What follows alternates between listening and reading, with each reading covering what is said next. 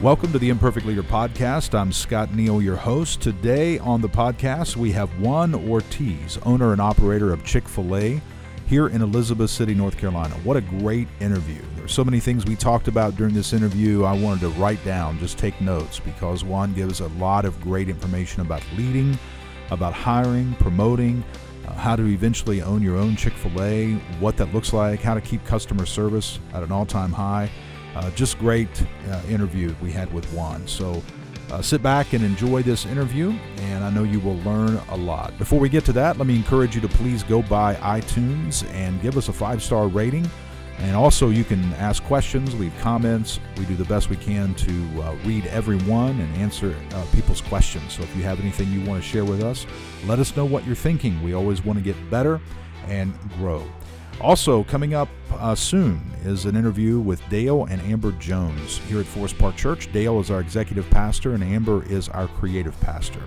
Uh, they are married and on staff here at Forest Park and doing a fantastic job, so we're going to be interviewing them soon, and you will be able to hear that interview and learn from them. All right, let's get to the interview with Juan Ortiz.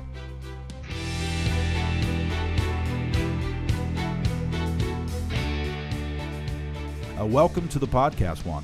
Thanks, thanks. I appreciate it. Uh, glad you are here. Well, I know there are many people listening who have no idea who you are, and I'm just getting to know you as a new friend and part of Forest Park Church here Yeah, in Elizabeth City. Yeah. So let's introduce you to the audience. So tell us a little bit about who Juan Ortiz is, a little bit about your family, uh, who you are. Okay. Um, I'm Juan Ortiz. I own the local Chick Fil A in Elizabeth City. Um, I'm married to Melissa, and I have three boys, uh, 11, 8, and 3, and that's Jonathan, Nicholas, and Christian. Three boys, all under the age of 10. Is that right? Uh, under the age of 12. 12. 12. Yeah. Okay. Well, that obviously keeps you busy. Very much so. sure. And do you sleep at night? Uh, soundly Okay. until one of them has a nightmare. right.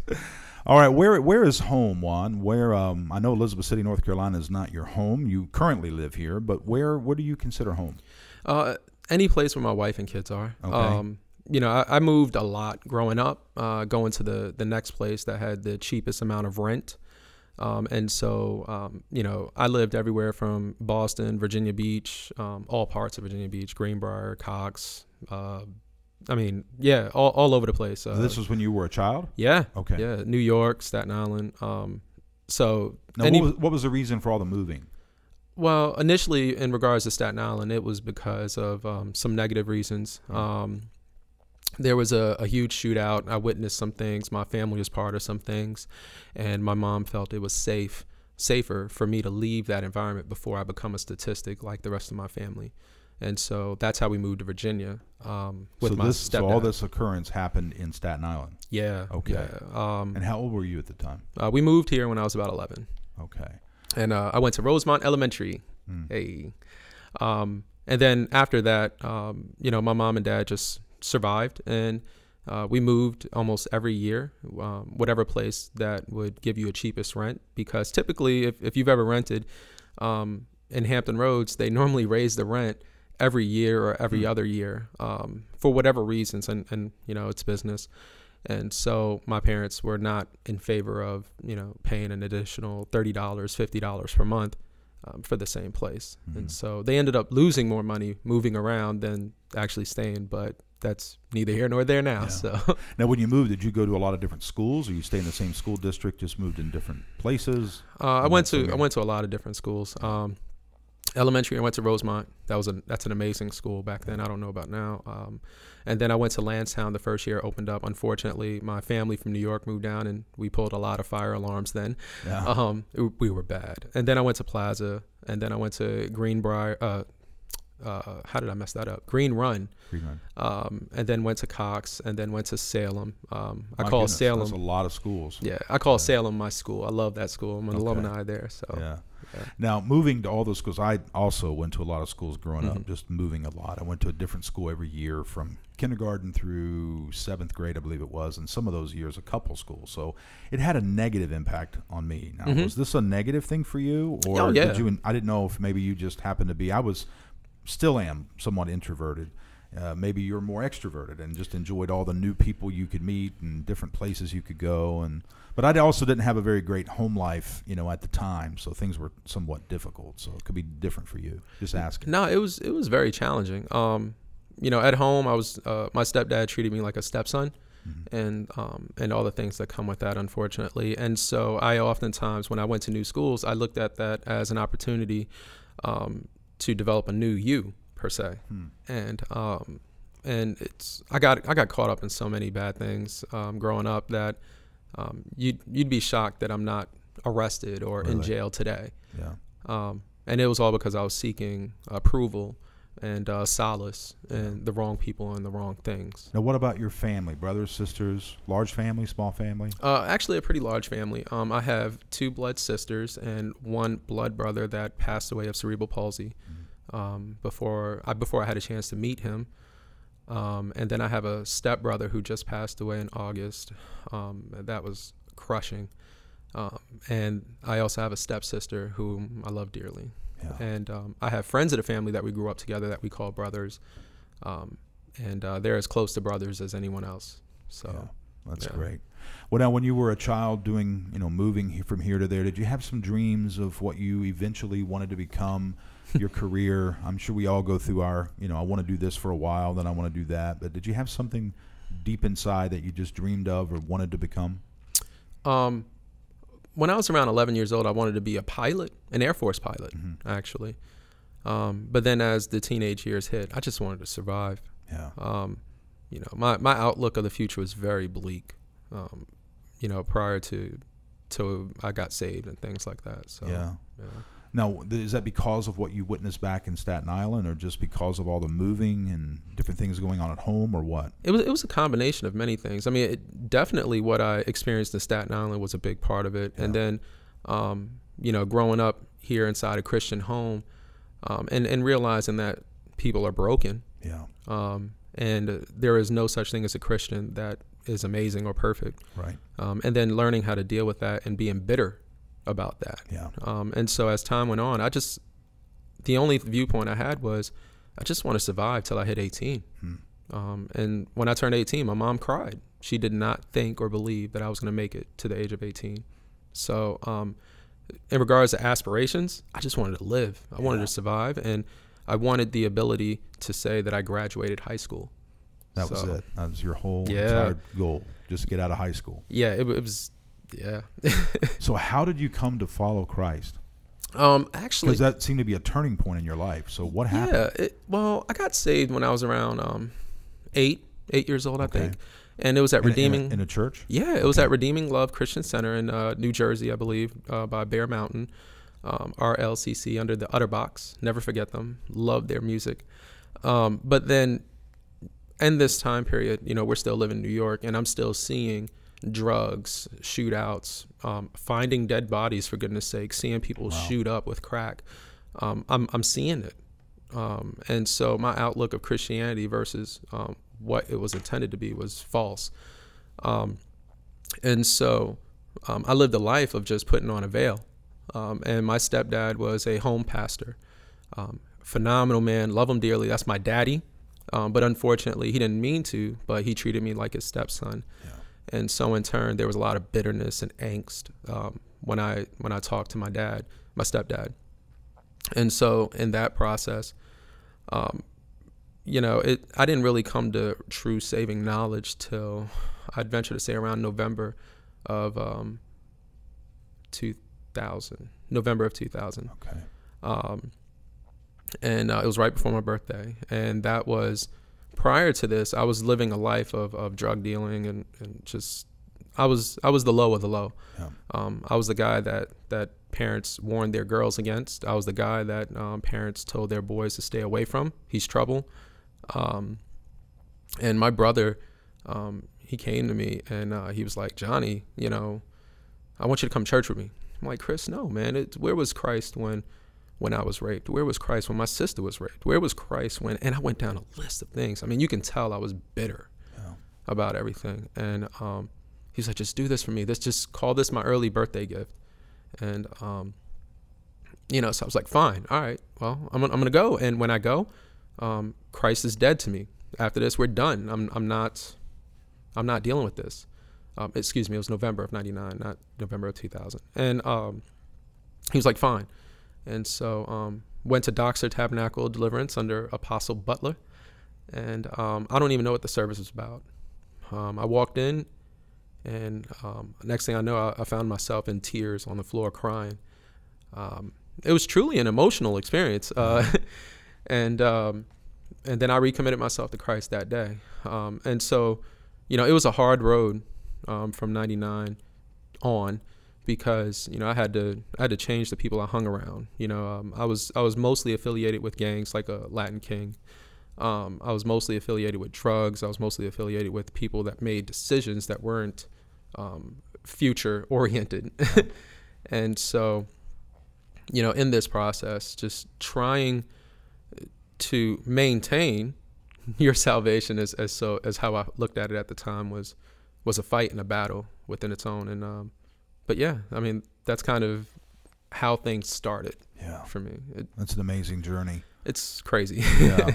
Well, it is possible there is a parent or um, you know just a friend of someone today who is battling drugs, maybe even possibly gangs, listening to this podcast, and they feel extremely discouraged. Mm-hmm. Um, as a pastor here at Forest Park, you know, I interact with families whose you know, kids either are, are, on drugs or they know someone who is, or selling, or mm-hmm, mm-hmm. or whatever. We've had some recent tragedies in our community yeah. Uh, yeah. as a result of, of, you know drugs and gangs and things Correct. like that. Just you know, quickly, what what would you say to that parent or that uncle listening or that friend of someone to encourage them because that was where you were and more than likely almost guaranteed based on what you've just said so far had Christ not come into your life, had something not changed the direction you were walking, you would not be sitting here at this table today. Oh, yeah, beyond a doubt. So what what would yeah. you say to that mom, that friend who's got that kid who's just seems like beyond help? What would you say? Um, love them. Yeah. I mean, love them. Love them um, as as the word of God says so. Not not as your heart, not as as um how you think, but um, show them the love of Christ in the midst of heartaches and, and pain and um, separate them. Break them away from that grouping because you can love them all day long, but there's a high probability they're going to go back to those people. They're going to go back to that um, drug or drugs, and, and, and they're gonna they're gonna run back to it because that's their solace. Yeah. Um, separate them from it. Do whatever you got to do. Get, move if you have to um, just break them away from that environment and surround them around people that's going to love them. Um, yeah. It's, I mean, that's that's not the kind of answer parents want to hear oftentimes.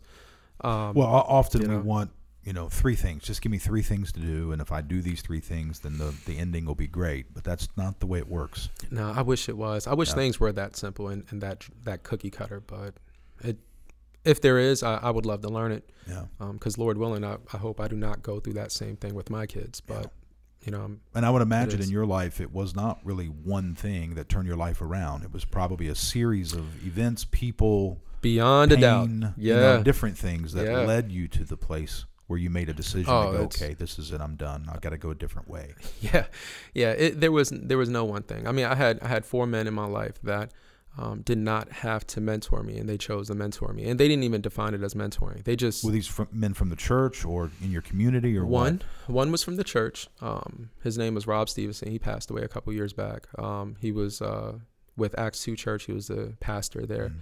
Mm. he showed me what the love of Christ can look like within the ministry as well as within a family. Which, um, to me, the only um, experience I've ever had was you play the role and then another one was Bill Davis at uh, Chick Fil A in Indian River. Um, he hired this little thug-looking kid, and and by all definition and stereotype, I was. Yeah. and um, you know, he started asking me those tough questions. And then the other two was my father and future father-in-law and my future grandfather-in-law. Um, they kind of took me under their wing, and they they just pounded me. I mean, um, they asked me questions that I was never prepared to answer. Um, you know, they they asked me questions that was Christ centered, not I centered, and so um, things like you know, what are you what are you doing? You know, yeah. something like what, what do you mean what I'm doing? I'm I'm working. No, no, no. the things that are going on in your heart right now, I can tell. And it was there was a lot of discernment go, discernment going on that I never would have known. I just thought they were kind of off in left field sometimes, and um, but no, they were they were a huge blessing. There was there was no. It, it was truly um, a, a a process and a journey. Yeah. So Yeah. That's awesome. And they never gave up. That's the deal. no, no, no. Yeah. I mean, even up to this day, my uh, my father-in-law would randomly come up to me and just say, "I'm so proud of you," Hmm. and I'm like, "Pop, I'm." Thank you, I appreciate it, and thank you for giving me your daughter's hand in marriage because you knew, just like I know now, I, I did not deserve it. Wow. Well, you're sitting in a position today that you would have never dreamed you would Oh, be in. doubt, yeah. You know, so you are currently owner operator of a Chick Fil A here in Elizabeth City, mm-hmm. and doing a fantastic job. By the way, I go there often and so love love love uh, Chick Fil A no matter where I go. But uh, I think we have an exceptional one here in Elizabeth City, and Thank you. and you are a part of that. So how did you just tell us? I know it's a long you know journey Mhm. to get from where you were to owner operator for Chick Fil A, but a little bit of that journey did you get hired as a teenager in chick-fil-a like you mentioned a moment Mhm. ago and, th- and you just thought okay i can do this one day or how did that work i mean how do you get hired in just as a person you know working there and you end up owner operator of a chick-fil-a what does that look like Um, yeah, I mean, I was I was hired as a team member, a dishwasher. My first day was um, Black Friday, Hmm. and anyone that's ever worked in a restaurant on Black Friday or at least in a mall on Black Friday, it is it is horrid, yeah just absolutely horrible. and Worst day first day My first day, yeah, yeah. That wasn't originally planned. Yeah. Um, I I came down with the flu two weeks prior, but uh, my first day was Black Friday, wow and um, you know, I worked what was supposed to be a six-hour shift doing dishes. I worked 14 hours, and I, I stood below the radar and just kept on trucking. And by the, before I knew it, the closing manager was like, "Hey, weren't you supposed to go home at two o'clock?" And I was like, "Yeah, but nobody came and took over my spot, so I kept it moving." Um, and so, I, you know, anyone that wants to be an owner operator, it's it's a there isn't a cookie cutter path as far as I'm aware of. I mean, you can go in internally, um, work for an operator, and have them take you under their wing, and and you know, kind of earn your stripes, for lack of a better way to put it. Um, that's easier said than done. sure And then there's the other method, um, which a lot of people do, is they try to come in externally. And that's really challenging, actually. That's far harder than doing it internally. Um, externally, um, they have to show that they have um, showed success in their ventures. Um, now and when then you externally you're, you're talking about just someone who is not part of chick-fil-a correct. They just go, hey, I'd love to own one one day. I'd Yeah. love to operate one day. So I'm just gonna. My goal is to own one. So I'm coming at it direct. Just coming in and I want to. I want to buy one, get one, buy into the company, whatever. Is that right?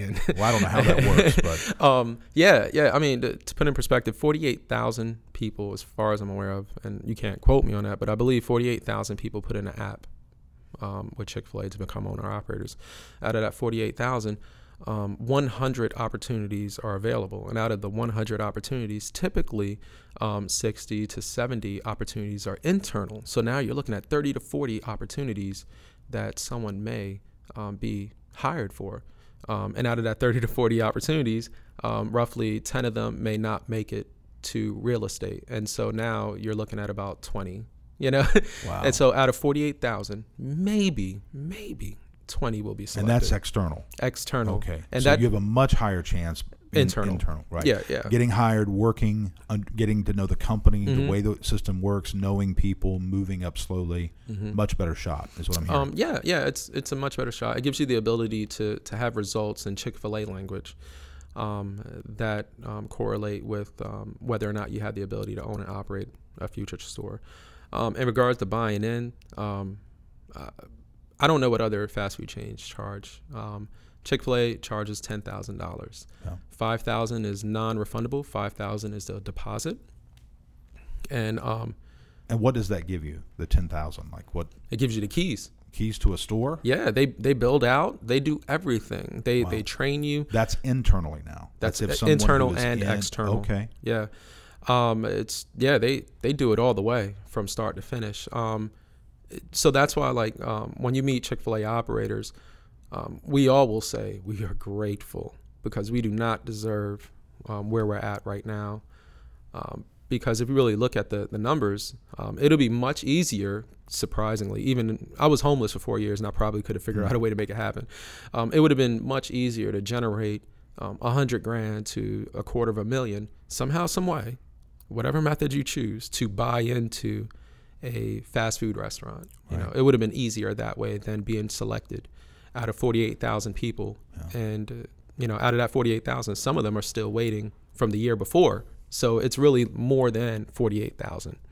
So yeah, it's it's it's pretty hard. It's Yeah. shocking. What are they looking for? I mean, I can imagine just, you know, obviously they're looking for someone who, Mhm. you know, understands the company and works hard, but what are some of the the qualities that you think I mean, you, to have that many applicants and narrow it down so Yeah. so much so and only a handful of people, you know, relatively speaking, get the keys.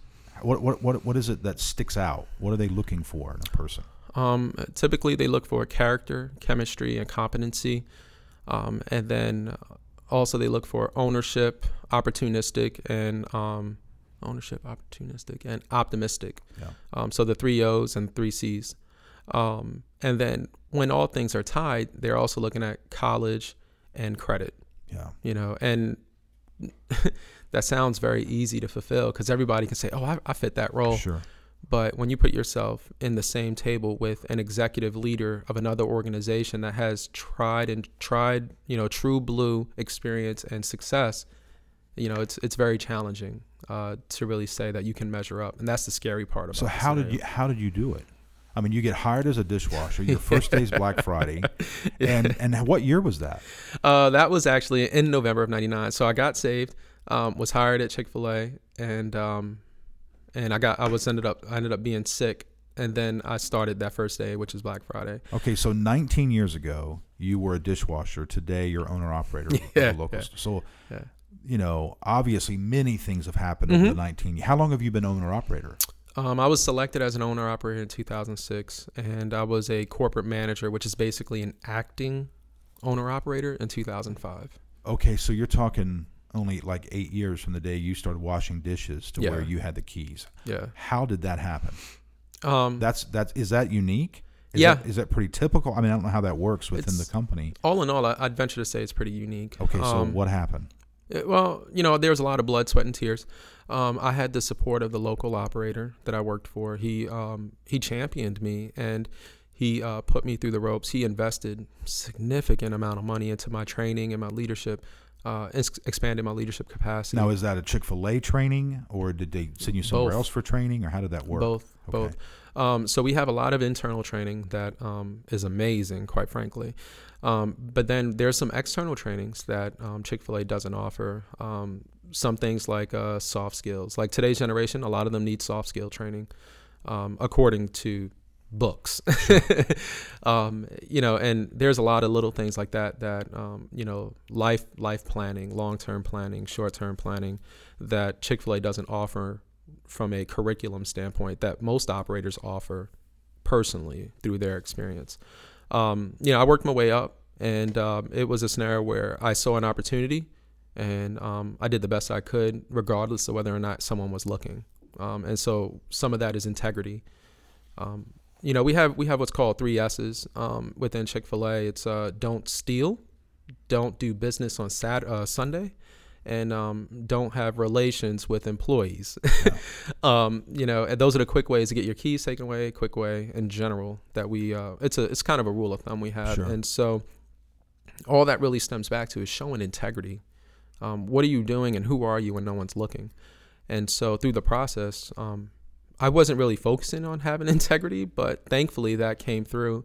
And so um, I worked my way up as a team member, team leader, certified trainer, um, marketing, uh, excuse me, not marketing, uh, training director. Um, and then I skipped over manager and I ended up being um, what's called an acting general manager because the general manager before me um, decided to pursue other ventures. And that's kind of where things kind of really shot off because it was a natural fit.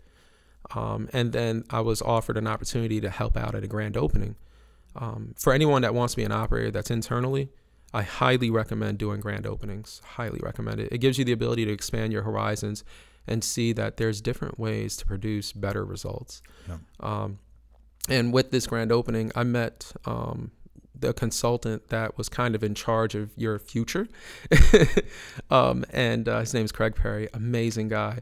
And I didn't know who he was, but I was at the grand opening in Suffolk, uh, Main Street, uh, under Nicole Digby, and um, mm, excuse me, and um, you know they made me the kitchen uh, supervisor, and uh, I walked in there. I'm like, all right, you know, I'm gonna do it because I worked for Nikki as part time at her other place in Military Circle Mall, and I was I was like, I'm gonna do this for her because she's amazing. I love her. She's awesome. Um, you know, she's like a sister I haven't, you know, I I never had a chance to work with. And so um, I went in there with that attitude, and next thing I know, um, all the other owners locally were in the way. Hmm. Um, you know, they were really excited, but they were just in the way. And and I, I kind of stopped everything. We're in the middle of a grand opening. We're we're creating record-setting days, and I was like, guys, listen, uh, you're amazing. I think y'all are awesome, and, I, and I'd love for y'all to be here. But if you're not willing to put on gloves, put on a hairnet and an apron, and actually work with the throughput we need, I need y'all to get out of my kitchen. Um, and this is before I found out who Craig Perry was, which is the consultant. He was right next to me, hmm. and everybody was like, you know, kind of grumbled and walked away. Um, I thought they hated me. Come to find out, they loved me for it. Um, and I looked at Craig. I said, "Can you keep up on fries?" He said, "Mm-hmm." I said, "All right, I'll be right back. I'm gonna go get my wife." And uh, my wife was, uh, she came in Chick Fil A. I met her at Chick Fil A, and she was sitting in the dining room. I said, "Babe, I need your help. Are you sure? Look, I'll deal with it. I need your help." She came in, and next thing I know, we were running boards together, which is the busiest position in all of the store. That and breading, um, and she was on boards with me, and we just we ended up breaking records, and that's kind of where things took the turn because um, Craig invited me to sit down for a meeting, and and in this meeting, he asked me, "Hey, have you been to college?" I said, "No." Do you plan on going to college? No. Why not? I said, Well, why do I need to go to college to learn what life is like when I've already experienced life? I said, and also in regards to curriculum and business, I've already done this, this, and this, and this. I can probably teach some of this. Now, confidence and arrogance, they tend to run one and the same in people's yeah. views. um, and uh, needless to say, I was very confident, um, and a lot of people thought I was arrogant. And, and that's kind of how the process began. Um, so in that interview, he's, he basically gave me a chance. He said, all right, well, um, I'm going to send you to the corporate training class uh, to be a corporate manager. And I expect for you to top graduate at the top of your class. And then with the ServSafe, I expect for you to graduate at the top of your class. I expect, and he gave me these lists of expectations, which I found out um, weren't realistic. Um, you know, so in my head, I'm like, all right, fine, we'll make it happen. And um, and so we, a friend of mine and I, we went to the corporate manager class around the same time. And uh, before I knew it, um, you know, I ended up getting the letters of recommendation. I ended up graduating top of class and all these things. And um, it was, I was just singular, I was focused on it. And, um, and then he sends me up to Boston. And that's everything after that um, is history. You know, I was given an opportunity in Boston in a store that was going downhill in sales. And um, my first year there, the store ended up uh, being up double digits. Every year while I was there, the store was up double digits. Um, you know, it, it was a scenario where it was a natural fit. And so that's why that's why oftentimes when people say, "How do I become an owner?" You know, all I can say is, "Well, my biggest advice is go internal, yeah, and then be willing to um, to show grit through that process because we will try to talk you out of it. Your customers will try to talk you out of it by their actions and their yeah. Um, emotions they bring to the table. That's amazing. Well, I know that they uh, interesting story regarding Chick Fil A in New York, right? Mm-hmm. Is, it, they, mm-hmm. is, it the first first time they've opened in New York? Is that how it is? Well, we, we have a couple in New York okay. now. Um, but they've been in the news recently. yeah, bit. yeah. was interesting. Uh, Greece, actually. Okay. Um, the owner operator of the Chick Fil A in uh, Greenbrier Mall, it's his brother. Really. And um, the one in Greece did a phenomenal job. I mean, Oscar uh, Fittipaldi and the one in New York City also did an amazing job um, we're really excited about that because we wanted to go into New York City for years. And when I was in Boston, I remember going down in New York City with some people um, in Chick fil A. I'm like, you know, this would be a good spot. Do not go here because I have a history with New sure. York. Um, and so seeing the success there, um, you know, it warms my heart. Uh, but I'm not going back to New York. Yeah. they have one there. It's like four stories or something. Yeah, that's actually the one in Greece. That's the one in Greece, if I'm right. Um, I believe that's the one in Greece. Uh, yeah, uh, I don't I don't remember his brother's name, but um, yeah, it's it was it was an eye opening experience. It was very challenging. Um, when you deal with four stories, it, the complexity of the business is shocking. You know, you, you realize how easy you have it at one story. Yeah. And then you start talking. Well, how, stories. how does the four stories? I mean, is it, it, it you order on one story, or is it all Mhm. four? How does that Mhm. work out with four different stories? What I is it? I'm pretty certain. I'm pretty certain that you order on one story, and then you can have seating and the Wow. remaining other stories. That's I mean, in New York, though, you have a very limited footprint. sure. You know, from a square footage Yeah. standpoint. So, you got to go up, Correct. out, right? Yeah, exactly. That's the bless. The blessing of being down south is that you have a lot of Oh, square yeah. footage. Sure. Well, one of the realities of uh, Chick Fil A, at least it has been for me, is the incredible service. The customer service, Mhm. I think, is just one of the things that stands out so much. I mean, Mhm. just my personal experience here in our community. You know, I've gone through drive-throughs and other, you know, uh, you know, uh, restaurants here in our community, and I wait and wait, and they're often out of this or out of that. and, yeah. you know, it's just incredible. I go to Chick fil A, it can be literally at lunchtime, and the cars are wrapped, you know, halfway around the building, and I'm still only there five minutes. Mhm. I mean, they come out and greet you, and they take your order in line, and they're kind. And I mean, I'm just amazed at the customer service. So, how do you guys keep the level of service so high? There's there's got to be because I, I just sit around and think, okay, you know, there's other restaurants in our community that pull from the same people. You know, Yeah. they're hiring from our the same. community Yeah, it's, but it's the yet same Chick Fil. A is you know head and shoulders above the rest in speed and quality, and I'm just amazed. So Um, you know, within Chick Fil A, we say results and relationships. Um, most times, people look at the results and they they schedule for results. They pursue the results. They celebrate and um, they con- consequence the results.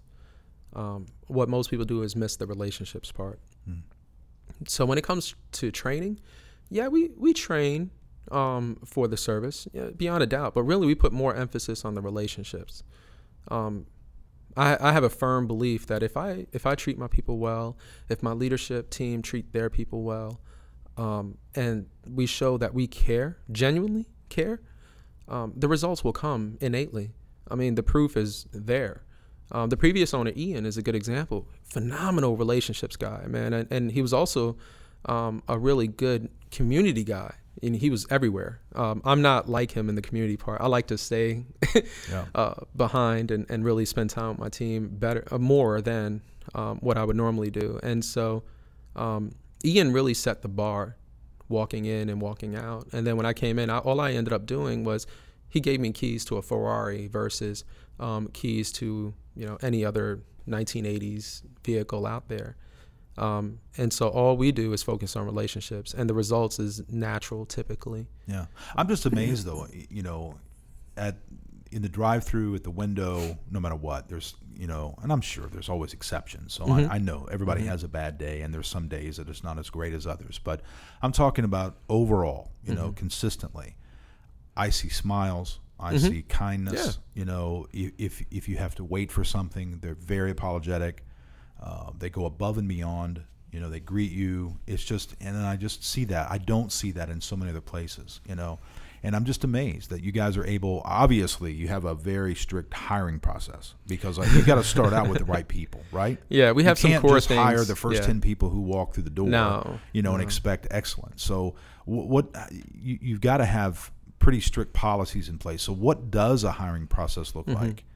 Um, we we make them go online and fill out an application. There's a survey. So, anybody who do. wants to work for Yeah. Chick Fil A, first time job, they go online. Everybody does that. correct, Okay. yeah, um, we stop accepting physical applications because of um, the unfortunate scenario where an application gets misplaced, and then someone calls, "Hey, I placed an app," and, and the whole time we're scrambling. You know, well, Yeah. I'm sorry to hear that, but you're gonna have to place another one, or or um, it's already been filed away, or something like that.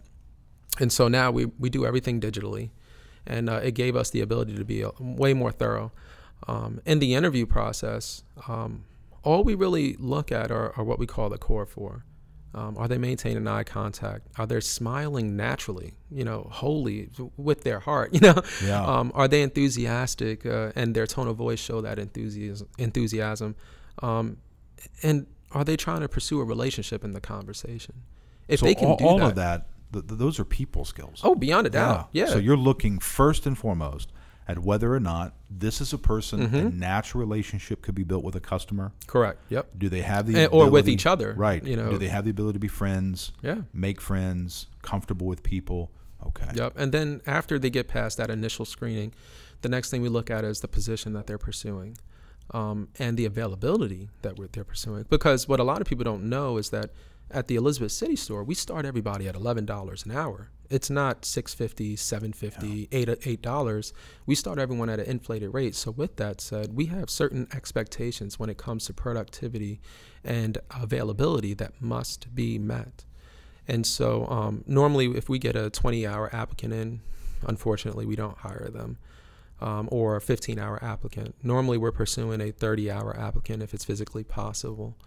Um, but that gives us the ability to have more stability within the organization and within the, the scheduling so that we can offer that service. And it gives someone the ability to pay their rent.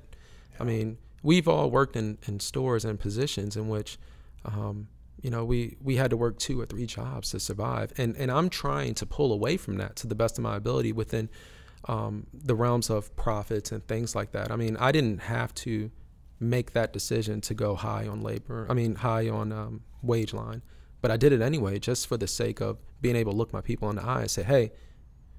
No man can serve two masters, and, and that sounds really awkward to say, but um, I want to be your number one and in order for me to be your number one, I'm willing to invest into you right now on what that on from a financial standpoint, regardless of whether or not you're trained. And so um, it's been very beneficial for us thus So far. you, you pay them well, you expect you know complete focus on their job, so you mhm. don't you, you- you're not bringing in people who work 15 hours over here at one job Oh, and no. 10 hours over there, and they run over to Chick Fil A and they work 10 hours a week, you know, and they're divided in their in their loyalties Mm-hmm. and their passion. So you pay them well, you hire them for at least 30 hours plus per week, so you can expect more of them, Mm-hmm. Yeah. and you can be much more um, picky, if you will, selective in the people you hire yeah, because they have to fit a certain fit within that framework. yeah. I mean, and the other part is um, we love them dearly. Yeah. I mean, it's um, we're adding someone into our family. Um, this isn't a job for us. This is our career, and um, our cu- sometimes customers don't really treat us like it's a career. You know, they they have a negative outlook on fast food, and and you know, I'm sorry they feel that way. You know, but these are people that um, they love what they do, and so because of that. As, as leaders of the organization and as an HR person, we have to be very selective on who we bring into this family um, are they bringing baggage to the table basically and and w- if it's baggage are we willing to work with them on that Yeah. it's not we don't expect anyone perfect because that But doesn't how do you, exist how do you discover that before you hire this person? normally it's in the interview Okay. um, in the interview we hire with with the core four with availability um, and then also on top of that with integrity we I mean, just like you are, and most leaders out there, we're we're pretty decent at catching liars or catching the face. so you're looking for that the entire Yeah. interview. We're just looking for transparency and honesty. If you most times if you're transparent with us and if you're honest with us, providing that no red flags go up, Yep. that's a threat. Um, you know, we we'll work with you. We'll do the best we can for you because we are bought into you. Yeah. Um, you know that dollar an hour thing. i- It's it's part of us buying into you, but then also when you're hired, we we have events where you come to our house, you grill, you you we go out together, we we do things that um, isn't really indicate isn't really something that you hear about in a fast food chain. Yeah. And these are things that I pay for. It's not, hey, let's go to Busch Gardens together and you can pay your own way. No, no, no, no. It's on me. You know, let's let's have fun. Don't That's worry about it. So, So once a person is hired at Chick Fil A, how do they? What's the process of getting promoted? Like you know, I'm sure you're, you've got Mhm. obviously you've got certain you know questions you're asking, interview process. You're weeding through these. You're looking for transparency. The person gets hired. Mhm. So you've got somewhat of a selective elite group you hire to begin with. Okay. Yeah. So Yeah. then, how do you pick out of the elite group even more elite people? What are you looking for to get them promoted? Um, I'm going to start with the top. Uh, directors, um, we look for the best way to put it is a conductor of a symphony um, when it comes to their leadership ability. Um, our, our directors should have the ability um, to train and to support other leaders. Um, and so that's holistically five year plan, sales and brand growth plan, profit plan, marketing plan. All of our directors have that ability to not only produce said plan, but also to operate within those realms. Um, and on top of that, they're willing and able to teach what leadership looks like. Um, the directors are typically like the the executive leaders of the organization. I mean, I'm the owner operator, yes, but um, a vast majority of things I do for them is is going through what I call ESRC: expectations, skills, resources, consequence, whether it be good or bad. Um, and then the next thing is the leaders. The leaders are um, they have smaller teams that they work with, and the emphasis is is basically their directors in training. And so what that means is that they're still learning how to develop relationships. They're still learning how to um, create uh, results through people, not only through their own hard work. Um, and all those things, like when you look at director, team leader, and then down to certified trainer, it's, it's basically just keeps cascading down. And so, as a team member, your first thing is pursue what certified training is. And, and essentially, that's operationally sound. Are you operationally sound in what you want to be a trainer in? Because ultimately, if you're operationally sound, you're going to be, be developing relationships of trust with the people that you train, which in turn creates a future leader and then that's where team leader comes into play because as a certified trainer, you just trained four, six, 12 people on this one area and they trust you and they believe in you. And now all of a sudden you are a team leader in their eyes, whether or not you have the position and pay yet. Um, and then rinse and repeat with team leaders. Now, with team leaders, you have six to 12 certified trainers that you work for. They're looking at you because you trained them up. And then with that, into directors and it's it's one of those things where um, we we do more results. I mean, we do more relationships than results. Um, but it starts the paradigm starts to shift. So team leaders, certified trainers, certified train team members, certified trainers are predominantly results oriented. Um, and then certified tra- trainers as team leaders are typically starts to make the transition into relationships and results. And then directorship, so to say, or executive leader are predominantly relationships because the expectations or the results are already in place. Yeah, that's fascinating. Very good. Now, how directly involved are you at your at your store? Uh, very little, actually. Um, I'm always there in regular clothes. Yeah. Um, I'm normally walking in the back and hanging out with the guys in the back, laughing. If you ever hear laughter in the back, it's, You're there. It's almost always me. okay. um, we're normally back there singing and things like that. Um, so the front line gets a lot of positive feedback from people. They get yeah. they have all the interactions, but yeah. the guys in the back, man, man, they're working hard you know, no matter how high you put that AC on, it's still hot back there. Yeah. Um, no matter how many times you try to change the system, they're still struggling sometimes to keep up with the demand. And so normally I'm back there with them, just cracking jokes and making everyone laugh. Sometimes, unfortunately, creating waits yeah. because uh, we get um, distracted. Sure. um, but normally I'm back there or I'm in the dining room sitting down talking to a customer or to an employee in regular clothes and um, the employees know i'm the owner operator and yeah. so i'm normally with them typically but in a customer standpoint they don't know who i am mm-hmm. and so normally um, like in your case before you met me i actually nodded to you and mm. you know and i opened the door for you i remember it very well which is really funny to think yeah. about yeah.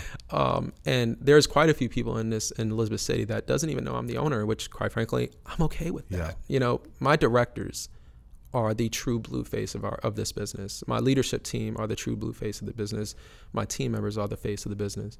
Um, and is your is yeah. your main purpose for doing that to keep your, your kind of finger on the pulse of, of the of the people who are coming yes. in, yeah. whether they're happy, if they if, if, what's the vibe of the mm-hmm. you know of the environment. That's the reason you're there to yeah. keep them encouraged in the back, and also to kind of find out what the customers are what their experience is like out front. Yeah, yeah. It's um, the easiest way to put it is to be approachable. Yeah. Um, as an executive leader, people tend to put up a face. Um, they tend to name drop. Uh, they tend to say, "Oh, we're best friends," and and quite frankly, you're not. Yeah. You know, and um, so when it when it's in regards to the dining room and things like that, I'm normally in regular clothes, and I'm just listening to people and um, just creating the environment that people feel like, oh, even the customers are nice, yeah. you know. Yeah. Um, in the back, um, you know, I'm joking with these guys about all kinds of conversations or having real, you know, upfront conversations about um, what does Christ look like in the business? Yeah. You know, what does Christ look like in your life right now while we're in the middle of um, blowing through this huge hour that most restaurants would scream and holler for. Um, you know, it's it's more so about just the heart. Uh, all I really want to do is know where the heart's at, and how can I help that. Yeah, that's great. What is a what is a recurring challenge you have in your position? You know, is it is it the hiring? Is it the training? Is it the customer service? Is it the you know what's marketing i don't know just what do you have that's maybe a, a recurring challenge maybe it's just a unique challenge maybe in this community versus Mhm. virginia beach or whatever i'm just curious what is it you face on a consistent basis that you find challenging Um, one thing I hear a lot about um, locally is people say it's oh it's hard to find good people and things like that, and you hear that across the nation. yeah Um, so that's not unique here no, no, no, Okay. no. It's it's in Hampton Roads. It's in Okay. Boston. It's in New York. It's in do you think that's always Texas. been true or is that somewhat new that will always be true. And I and didn't any know if it was just our generation today. I hear that a lot. no, I hear a lot of the generation today gets thrown under the bus. you Yeah, know, they it's do. I- today you can't find good help. Today, you know, the generation today. I mean, if you really think about it, the generation that's in the workplace right now are just jaw dropping, phenomenal. Hmm. I mean, think about that. We we're creating um, cloaking technology, wearable cloaking technology from this generation today. That's going to save lives. yeah, You know, we're we're creating. Um, you know, technology that's going, that's on the Mars, on Mars right now, Yep. and then you know, a manned mission with this generation right now. You know, so um, so you're impressed with this generation. Oh, I love this Yeah. generation. Uh, so we hear a lot of um, the the social media and, and things like that. You know, social media is the the king of uh, what's true and what's not, apparently. um, and uh, you hear a lot about entitlements. You hear a lot about um, babies being adults because you know they don't know how to cope and things like that. Um, my response to many of those people is typically, "Well, what have you done?" As the older generation, what have you done to help build this generation because I know when I was growing up, my parents didn't say I was entitled. My parents didn't say any of those things. You know, they said, I'm sorry you feel that way. Get up, make it happen. Yep. And so when you have a group of young kids that are growing into adults now that are viewed as being entitled, what that tells you is that the generation prior was so busy with paying bills or whatever the reason may be that they didn't instill these things according to based upon what they're based upon the narrative of the current generation. Yeah. Um, the generation today, man, I love them. They're phenomenal, absolutely phenomenal. They're they're bought in. They want to know the why before the how, um, and that why is shocking because when you can develop your why, like Simon Sinek says, Right. um, man, the world is your oyster. Yep. You know, you can do almost anything that's realistic.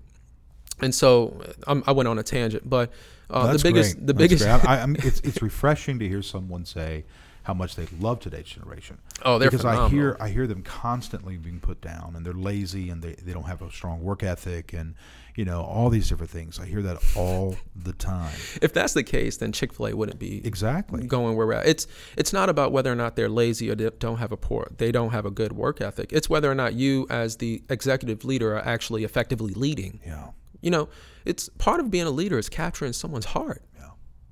If if if your team is not operating at a at a at a pace or at the results in which you're desiring, whose fault is it? Is it the team or is it yours? As an executive leader, it's always yours. So would you agree that it's not so much that our generation today is, you know, whatever it is they describe them to be in a in a in a negative sense. It's maybe today's leaders are not skilled at leading them well. Uh, yeah, They yeah. do not know how to lead today's generation well. I, I think um, it requires a different set of skills and they're not, they're not ready for it. They don't know what to do. I mean, if you think about it, today's leaders are stemming back from the sweat off your brow, the Right. sweat off your back, the bloody knuckles. You know, that's the generation that they led through hard work. And man, there's we definitely need that instilled in today's generation. There's no ifs and buts about that. But they didn't learn how to lead, how to how to train, how to teach someone how to think all the way through a process, not not about an operation, but about their thoughts. How do you how do you put your thoughts through a filter? How do you talk about what's really important? And so um, I think the reason why we're dealing with some of the things we're dealing with now is because the generations prior to had their own sets of challenges that they had to work through, just like this generation has their own sets of challenges they need to work through. Yeah, that's great. Um, Well, a few more personal questions. Mhm. We'll steer it away from Chick Fil A a little bit to you. Where where do you see yourself in maybe ten years from today? I know it's very difficult to predict, but just what you know, maybe a dream, something you'd. I'd like to see myself here. You know, in 2028. You know, here's where I would love to see myself. Um, the 2028 thing in regards to it's it's a funny it's a weird question to ask because my answer is even worse. Um, you know, in Elizabeth City, Yeah. I have no desire to leave. Um, what I see myself as in 2028 isn't really where I'm at or things like that. It's things that we've been able to accomplish, leading more people to Christ, um, talking to young men and women and showing them that you can show the love of Christ through all things.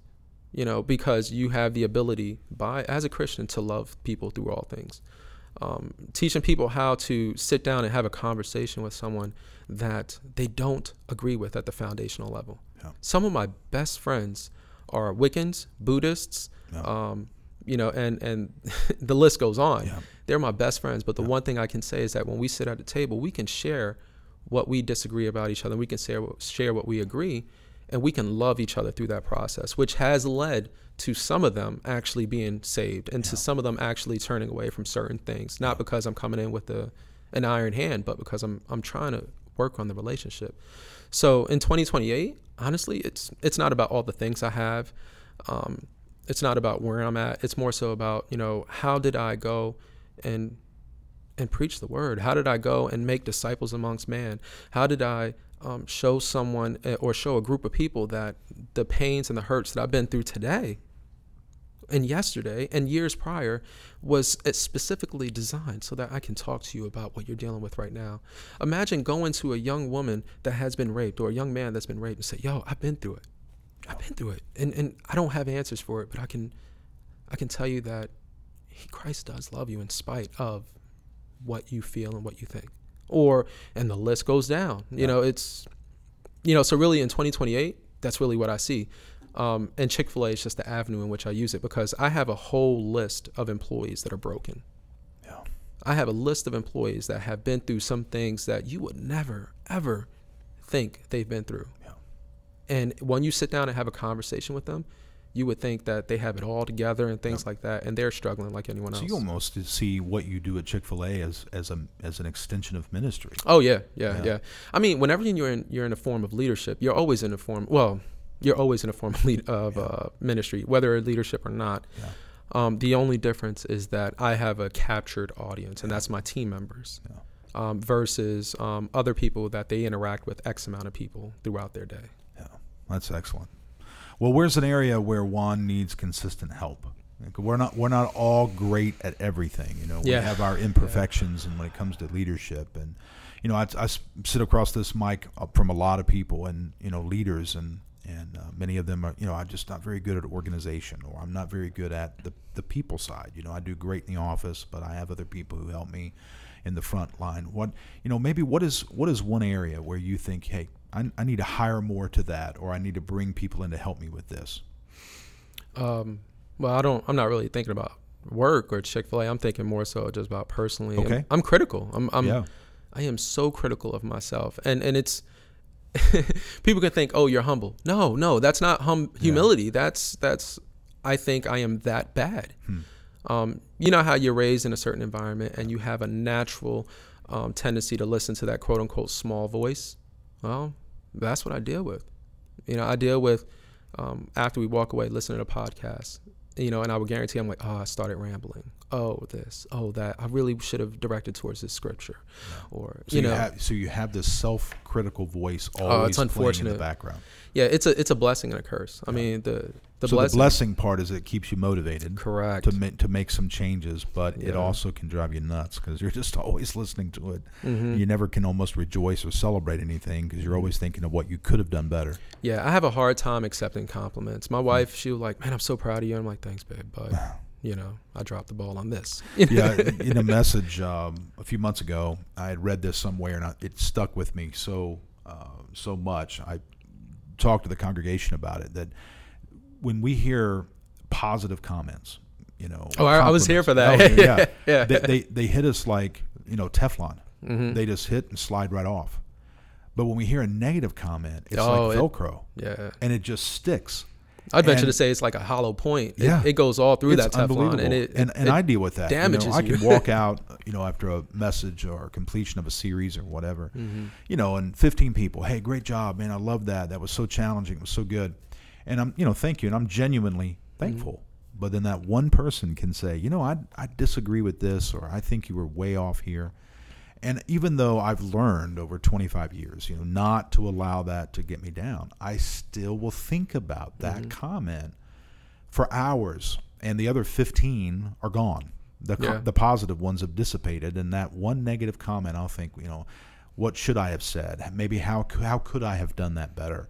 And th- there's nothing necessarily wrong with it because if, if you can learn from it and go, well, maybe I wasn't as clear as I could have been, Mhm. or maybe I should have used a different scripture or a different illustration. Yeah. But still, that just can get in inside of you and it just plays with you and it, it, it can drive you nuts. Yeah, it's um some of the biggest challenges I, I end up finding myself facing. Um, you know, and it, it's kind of cyclical too. Like it's there's cycles that happen. Um, you know, something great's going on, and I'm like, uh, you know, either a you're in a storm, or Yeah. b you're coming out of a storm, Yeah. or c you're you're pretty much about to go into a storm. You know, and um, normally and that's just wisdom. uh, You yeah, just learn that over yeah. time, and you're able to balance your emotions sometimes because you just keep Mhm. yourself. You don't get too excited. You don't get too deflated. You just kind of maintain that Yeah. middle ground. You know, and, and the, the scary part about it is when you're in the storm, you're always thinking, you know, I should have prepared for this by Yeah. this. You know, I, Yeah. and you start second guessing Yeah. everything. Yeah. So, yeah, that's that's the biggest strength and biggest weakness that I face on a regular basis. I think a lot of leaders deal with that. I've do. heard, I've heard that. Yeah. It's it's it's an ongoing because you know as a leader, a natural you know part of being a leader is wanting to be excellent. You know, excellence Yep. is a versus goal. success. Just to be clear. Absolutely, Yeah. you know, and you you want to do a good job, and you're in front of people, and you're Mm-hmm. you know you know you typically you know a, an effective leader overall loves people. hmm So you don't want to disappoint people, hurt people, anger people. That comes with the territory of leading. Correct, You're going to frustrate people, anger people, but you don't set out to do that. So you know you want to, especially with what you've talked about in Chick Fil A, you want good relationships, and that's Mm-hmm. a that's a premium. You want that.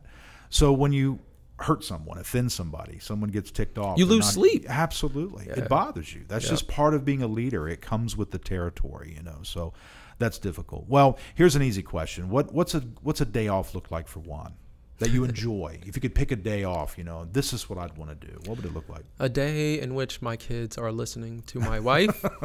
They're not disobeying us. Yeah, um, a day where we can um, go for a fun bike ride, play, hike at the beach, yeah, outside. outside, always doing something. Yeah. Rarely is it just hanging out at home. And Yeah. my wife, on on her case though, would be she's very much an introvert, and Yeah. her perfect day is with a cup of coffee, nobody around her. Sure, just a Uh, day alone. But yeah. you like outdoors, Mhm. bike riding, beach, outdoor Yeah. activities. A- a- yeah. something where we're with the kids. yeah, Yeah. yeah with the kids. I mean, I, my kids are amazing, Yeah.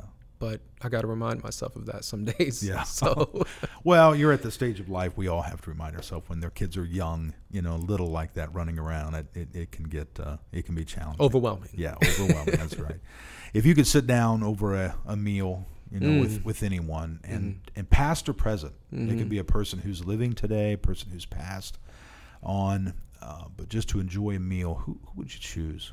This may sound weird to say, but my biological dad. Biological dad. Yeah. Um, you know, his name is Manuel, and um, you know, he was out of my life starting at I think around six years old, Yeah.